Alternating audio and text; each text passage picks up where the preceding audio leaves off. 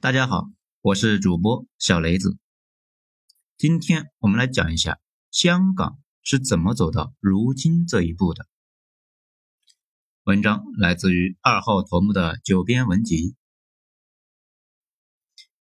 咱们首先讲香港的开始，首先得说一说贸易的变迁，这才是决定城市生死的一个关键因素。相比于城市。国家的崛起因素往往有很多，而且一般的时间跨度较大。我们以前讲过，一百年前八国联军和现在的 G 八成员基本是没变化。强国俱乐部的会员卡发放难度之高，那可见一斑呢。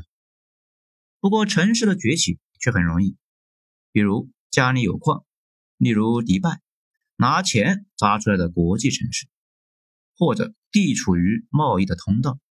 比如纽约和伊斯坦布尔，再或者本身就是军事重镇，比如北京。而香港的崛起本身就是贸易通道变迁的结果。如果没有近两百年来的国运纵横，香港顶多是算一个宁波。啊，这里并没有歧视宁波的意思，大家可以看一下，香港和宁波的位置差不多，都在超级港口的外边，人口呢也差不多。我们现在说的是中国是世界工厂，其实这么说也不完全对，因为从汉朝开始，中国就是世界工厂，把生产出来的东西从丝绸之路卖到西方，货物向西方流动，金银向东方流动，这个过程一直持续到一八二零年，现在只是又回归了一直以来的地位。那个时候的物资从中国出发。每隔几百公里倒一次手，加一次价，然后一点一点的跟接力赛似的就跑到西方去了，顺便养活了中亚的买买提们。敦煌和君士坦丁堡那种贸易中转站，繁华的不得了。此外，我们还有熟知的那个热那亚和威尼斯，都是贸易节点，赚差价的中间商，那想不繁华那都难了。但是到一四五三年之后，这条线就被断了。因为穆斯林攻陷了君士坦丁堡，把索菲亚大教堂装修成了清真寺，而且占领了叙利亚、埃及等等，彻底呢封死了这条路上的贸易路线。这个背景之下，西方人就开始搞地理大发现。葡萄牙人绕过了好望角，到达了印度，开拓了东印度航线。一开始贸易路线是走甘肃的河西走廊，那现在调整了。开始从海上跟中国做买卖，大家熟知的明末南方的贸易繁荣，其实就是在和葡萄牙人做买卖。不过中间也有中间商，郑成功他们一家呢就是中间商。我们之前讲过一篇开门自由贸易，再不开门就开枪了。这一章节里面讲了鸦片战争，鸦片战争之后，香港就被割让了。那这里就有个问题，英国人怎么一眼就看上了香港呢？难道香港天生丽质，人见人爱？事实上，英国人根本就没有看上香港。英国人对香港很熟，很早就在香港囤货。鸦片战争前，英国人不是走私鸦片吗？当时呢，就是把部分的鸦片藏在了香港，然后广州那边的走私犯用小船把鸦片接到广州城里面。那个时候，香港在英国人的眼里面就是一个存放毒品的仓库。英国人知道香港那个地方啊，山多平地少，对香港没什么好感，一眼看出就知道啊不靠谱啊，将来发展会非常的困难。现在香港房价高起，那也是跟香港确实是山多地少有关系。英国人的眼光没啥问题。鸦片战争之后，后期英国人选了一堆的地方准备租界，包括但不仅限于台湾、海南、福州、厦门。舟山等等，英国人其实最想要的是舟山。舟山呢是在长三角嘛，英国人看出来长三角将会前途无量，所以英国人第一时间把舟山给占了。但是大清呢一个都不给，而且舟山那个地方气候不太好，传染病流行呢，英国军队病死了一大堆的印度人，那干脆就撤离了。后来英国的舰队指挥官啊急眼了。随手占领了一个离英国舰队最近的一个岛屿，那也就是香港，说啊就是要这个了。大清官员一看香港是个破渔村呢，就直接签约割让了。不过占领香港并没有给当时的英国指挥官带来好运。当他上报英国政府，觉得自己拿下了香港岛，英国的朝廷应该能够嘉奖的时候，英国国内很快就传来了免职令，免掉了这个指挥官。免职令上写着：“让你去占舟山，你竟然占了个香港，鸟不生蛋的地方，一间房屋也建不成的破荒岛。”不过后来也就这样了，毕竟想要舟山，大清无论如何也不给。英国占了香港之后。一度也比较苦恼，香港的气候啊，太不适合人类居住。大家去过英国就知道，英国那个地方比较阴冷，跟香港那差别极大。好在呢，英国人带了不少的阿三过来管理，那就凑合着过呗。香港也就一直是不温不火。当时广州是中国对外贸易的最大口岸，处于完全的开放状态。除了广州之外，这种口岸还有四个。包括上海，当时不是五口通商吗？广州这么大的港口开着，香港主要当仓库，还真的没啥用。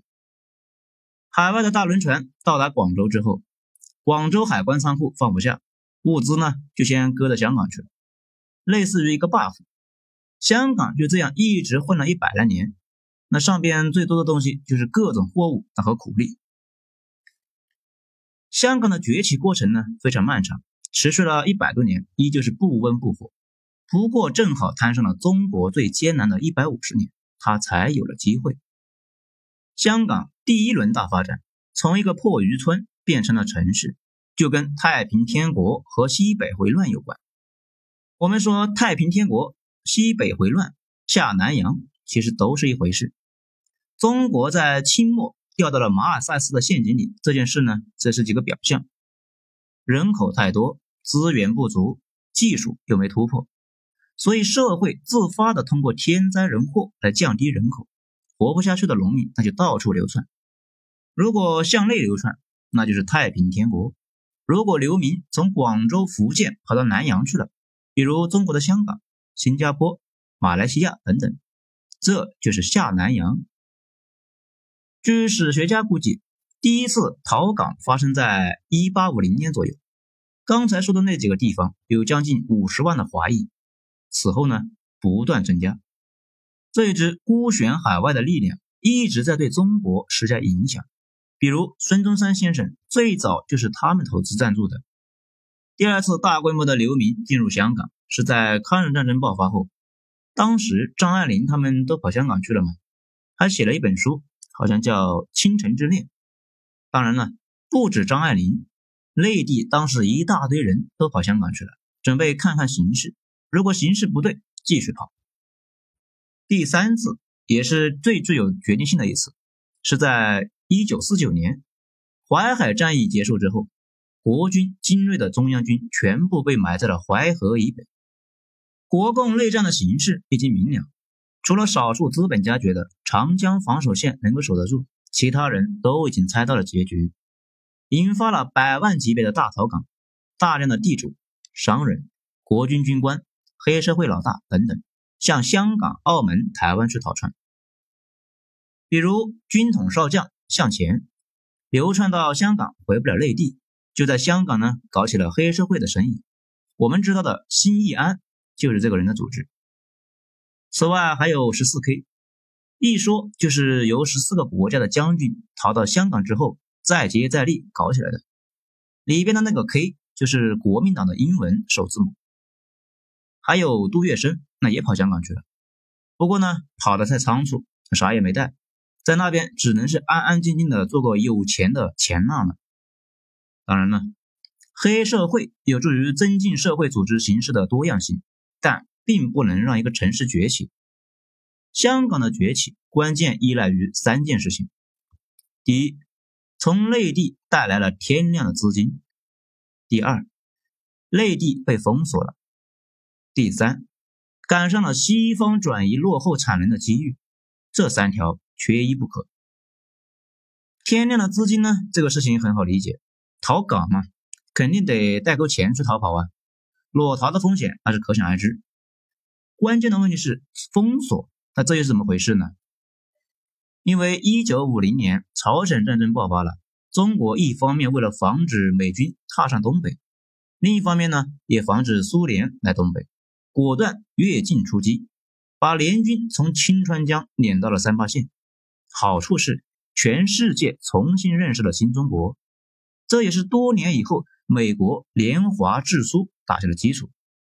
毛病是西方国家联合制裁了中国，要封锁死中国。所以解放军打到香港边上的时候，毛主席果断叫停了进攻，因为要留一个口子跟西方打交道。从那以后，香港就成了一个走私口岸、间谍口岸、技术口岸等等。比如我们熟知的霍家，就是走私起家并且做大的。那这里就有个问题。大家都在香港肆无忌惮的走私，没人管了吗？那也不是。按理说香港归英国管，可是英国人自己贱兮兮的一直在试探。比如九兵团准备跨海作战，进攻台湾需要军舰，英国人第一时间上门，表示啊，皇家海军卖的军舰质量那是非常的可靠，信誉也好，非常的上乘，而且包教包会，卖军舰送战斗机等等。后来通过巴基，那也没少往中国倒腾物资啊，比如那个三叉戟，这架飞机呢，就是通过巴基从英国给弄来的。这里如果不知道三叉戟是个啥玩意啊，可以去百度搜索一下三叉戟九幺三，那就知道了。也就是说，当时美国要封锁社会主义阵营，但是美国的盟友们一刻也没有停止过走私，英国政府自己呢，一直就在参与走私。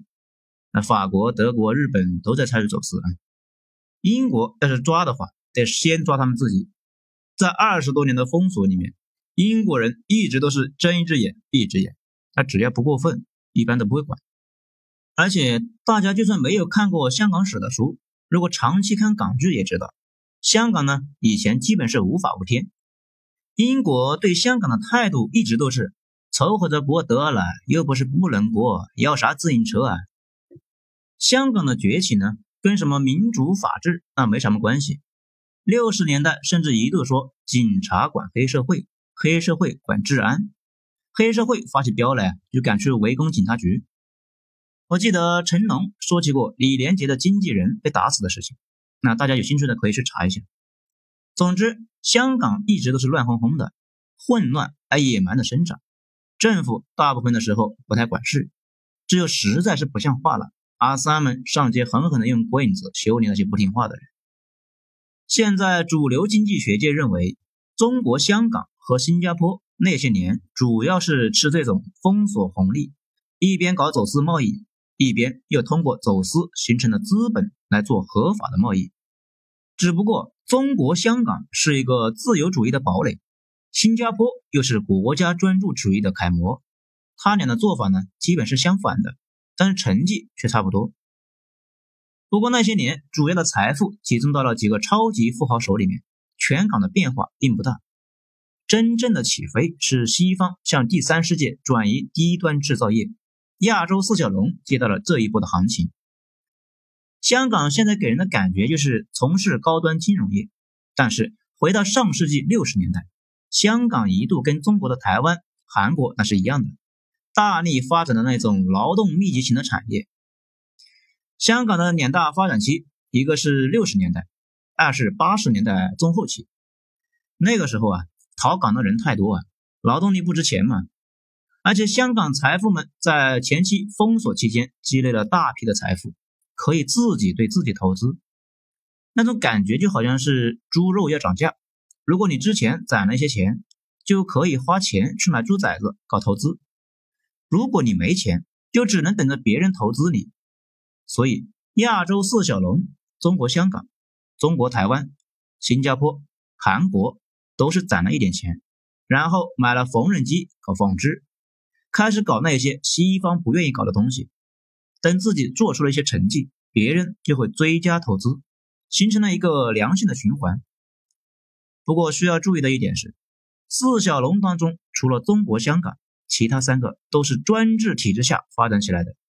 韩国当时还是军政府，中国台湾呢就不说了，两蒋父子。新加坡呢，大家都懂的，李家坡。所以大家不要听了一些别有用心的人总举香港的例子，就觉得获得了真理。香港的这种模式啊，在全世界几乎仅此一例。全世界绝大部分的小政府地区都乱着一批啊，就跟索马里似的。而且亚洲呢，其实最像美国的是菲律宾，它就是美国的干儿子。那为什么现在还是那个鸟样呢？主要是前期没有攒到钱，后来呢有红利那也没沾到。有点像有些人啊，手里没钱，眼瞅着房价上涨也买不起，错过了一个机会一样。每次大家说美国的盟友都很发达，那菲律宾就很惭愧的说：“啊，你们先聊，我还有点事先走了。”就这样，到了一九七八年，香港迎来了最大的一波红利，也就是中国内地改革开放了。改革开放的这个时机啊，特别好，因为到了七十年代末。香港那边也出现了员工工资太高，以至于持续生产衣服等低端产业那也不赚钱了。正在纠结之际，内地开放了，于是香港资本家开始把大批的厂子都搬到了珠三角。当时呢，有人去找党内的大佬，说是要在广东附近搞一个工业园，给香港生产袜子什么的，然后把袜子卖回给香港，这就相当于给香港代工嘛。大佬，你先念，大笔一挥，蛇口工业园，那就这么来了。我看网上很多人带着一群人强烈的要求感谢香港人，说是香港投资内地才有了改变内地，进而把香港投资人说成了像天使一样的人物。这个吧是应该感谢，不过也不要太夸张。有部分爱国企业家，但是绝大部分是为了赚钱而来的，就跟那个时候香港货车司机。喜欢去深圳包爱奶一样，just good business，只是一场好生意而已，谈不上高尚的道德情操什么的。有些人吧，总是用力过猛，不走极端呢就难受。而且刚刚开放的那时候，天量的产品进出口走的都是香港，涉及海量的订单结算业务和金融业务，香港呢顺利的从制造业转到了服务业。这个过程就是对应了1985年之后的大发展，但是这种状态一直持续到中国加入了 WTO 之后，整体形势慢慢有了变化。因为中国不再只依靠一个香港了。我们刚才说到了鸦片战争之后，英国人要求大清搞五口通商，这五口呢就有上海。从那个时候起，上海就是远东最具潜力的核心城市。大家可以拿上海和纽约去对比，非常非常的像啊。在二战之前，上海就是远东最大的城市，远远超过东京。中国加入 WTO 之后，上海这只巨兽终于是加入了世界的舞台，整个格局立刻就变了。而且其他沿海的城市也都加入了进来，随便一个那都是巨型城市。在中国加入 WTO 之后。香港的制造业已经转移的差不多了，不过还剩下最大的两项业务，一是金融，二是港口贸易，从此都遭受到了内地的激烈竞争。至于金融，那就不多说，主要是上海，上海重回远东最大的金融和商业中心这一趋势，现在已经变得势不可挡，跟香港形成了激烈的竞争。香港现在主要依赖的是一些上海没法操作的业务，也就是说。依旧在吃内地金融封锁的红利，随着人民币的逐渐国际化，这部分的红利也会越来越少。现在大量的香港交易员也跑上海去了，港口贸易直接是遭到了内地的一堆口岸的竞争。那比如深圳、广州、上海等等等等，这种比重呢是在逐年下降呢。那这里就有个问题，其他的三小龙是怎么面对这种冲击的呢？事实上，中国的崛起对大家的冲击都很大。四小龙当时都在向中国转移落后的产能，但是不一样的是，香港是自由港，直接转移就完了。九十年代时期，还有一些香港的品牌是仅次于欧美货的玩意儿，到了这几年，完全想不起来还有啥是香港做的。中国台湾和韩国都学习的是日本模式，他们对这方面有严格的控制，转移可以。但是只能转移落后的产能，而且必须得同步升级。所以在一九九零年之后，大家都在转，中国香港转的只剩下港口和金融了。中国台湾和韩国走了产业升级的路线，去搞电子和半导体，比如韩国三星和中国台湾的那个台积电。那新加坡就不多说了，一直都是政府主导，看着是那么小的一个国家，却是世界第三大炼油中心，以及制造业占比百分之二十五以上。制造业一直都是稳定器，尽管不如金融赚钱，但是衰退起来那也很慢。而且新加坡地处要道，只要克拉地峡一天没打通，新加坡那就可以吃马六甲海岸过路费，那吃的天荒地老啊！这也是为什么自从二零零零年之后，中国的香港经济啊一直低迷状态，内地的封锁红利没了呀，又大幅去工业化。转型做金融和服务业之后，社会又迅速的被撕裂。而且香港除了商道的变化，最大的问题还是他们的内因。首先是那个饱受争议的房地产。香港呢，我去过好几次。说实话，我个人感觉香港普通人的居住环境连巴基斯坦都不如。按我的一个朋友说，有点品位的人这辈子都不会去香港。究其原因，大家知道的。产业家族化，我们刚刚就提到了，英国人当初不愿意要香港，就是一眼看出来了，香港这个地方呢，平地少，将来的发展会受限制。不过，英国人的想象力远远被他们所处的时代那给限制了，他们哪能够能想到，香港不仅平地少，而且有平地那都不开发，原因那在网上呢已经写的太多了。不外乎就是财阀们指使环保组织搞事，故意压低供给，抬高房价。此外，你别看香港老百姓住的跟个猪窝似的，内心那还是很平静的。他们那个畸形的房地产绑架了太多的人，大家竟然很适应，以至于政府说，那要不像新加坡那样搞点祖屋，降降房价？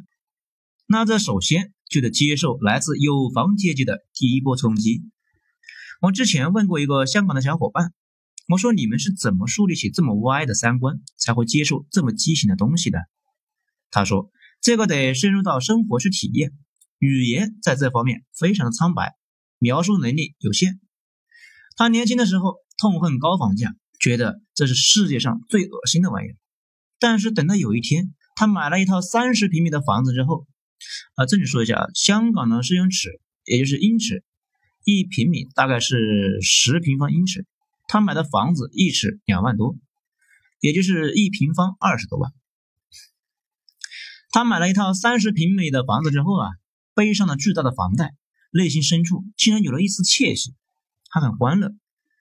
从那以后，觉得房子就应该这么贵，香港居不容易，而且就在买房的那一瞬间，他也一样开始反感那些让房价下跌的政策。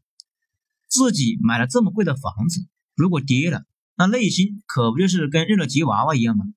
但是前几年卖了香港的房子到深圳来住，住上了九十多平的房子，又觉得前些年的内心呐真变态啊，被虐出精神病来了。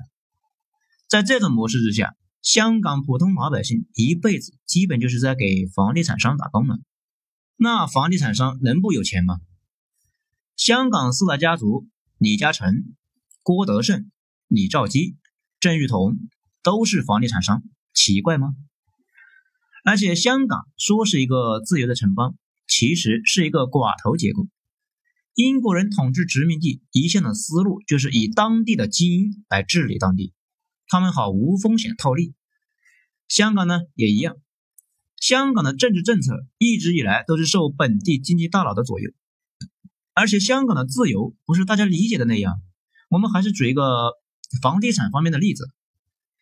到了二十世纪九十年代中期，随便卖一块地都是十亿美元以上的成交价，所以能做成买卖的全都是跟英国大银行有关系的大佬们，小房地产商完全就没法参与这个游戏。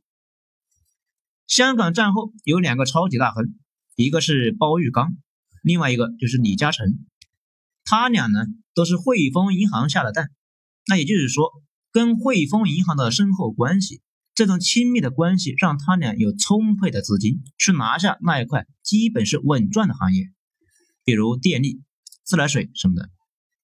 所以有国外经济观察家说，香港到处都是卡特尔，香港的教父们都会优先控制房地产、港口、能源、水泥等等的准入门槛极高，但是会产生巨大的现金流的行业。通过控制这些行业，就可以变成超级大亨。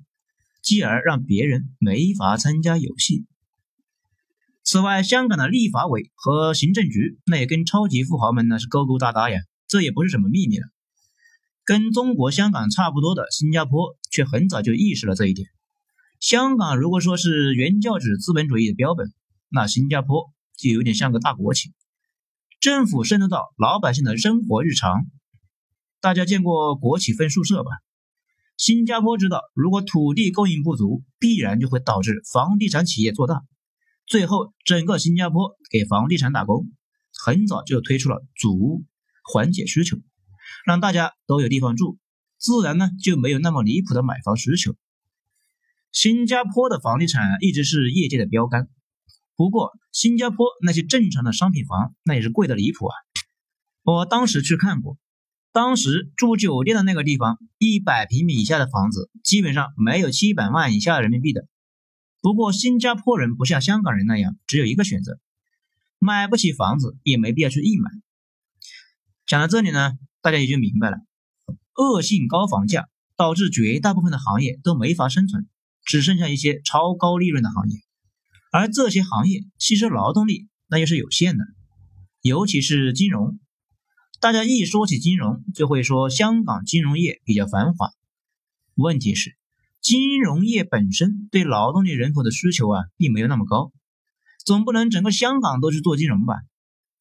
而且，正是因为大家都不能去做过金融，所以香港的行业收入差距不断被拉大，甚至金融行业内部炒外汇的和卖保险的都是做金融，但是他们的收入那是差距也是天上和地下。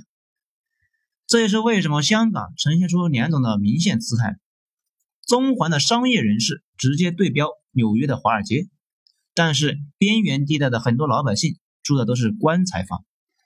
这里说一下啊，棺材房不知道的同学呢，可以去搜一下，百度一下，就可以知道咱们在内陆是多么的幸福。而且香港又和内地不一样，内地你在北京混不下去了，那可以去天津嘛；天津混不下去，可以去驻马店嘛。那香港的话，你说哪呀？就那么一个岛。现在的香港压力巨大，撕裂严重，年轻人看不到出路，内心呢充满了愤怒，又没处发泄，全倾泻到政府身上了，有点像这两年一直在闹的法国黄马甲。讲了这么多吧，咱们也该收个尾了。大家肯定有个疑问：香港接下来会咋样呢？其实这个是不言自明的。香港本来应该跟其他沿海城市是差不多的，只是吃了封锁的红利，变成了那么大的巨无霸。现在的趋势就是随着内地的不断开放，变回本来的那个状态。这个过程会非常的痛苦，无论是心态还是财富，都面临巨大的失衡。心情不好，稍微有人煽动一下，不可避免的就要闹事。而且我的香港那个小伙伴说了一件事情，他说。不止他一个人这么想，他们香港人从小的印象中，内地来的老百姓那都是穷亲戚，怎么突然间穷亲戚就赶上来了，而且还要一部分超过香港，这就痛苦了。世界上还有比你穷亲戚发了财更让你难受的事吗？我说，相比于内地，香港依旧是高收入的地区。他说，问题是以前你们是有钱人，跟我们比，那也是穷人呢。现在你们一线高收入的群体已经超过香港了，这在香港人的眼里面，那绝对不能接受的啊！好好，原来是这样，感觉他们需要一代人来接受香港已经不是以前那个香港了的现实。而且我建议大家平时不要关注香港的破事，除非你恨你自己，或者觉得生活太开心，需要呢找一点气来受，那你关注香港的新闻，那绝对错不了。否则啊，能够把你憋屈死。现在的这种状态弄不好会常态化，那干脆别理他们，爱咋咋地吧。好了，今天咱们就讲到这里。我是主播小雷子，谢谢大家的收听。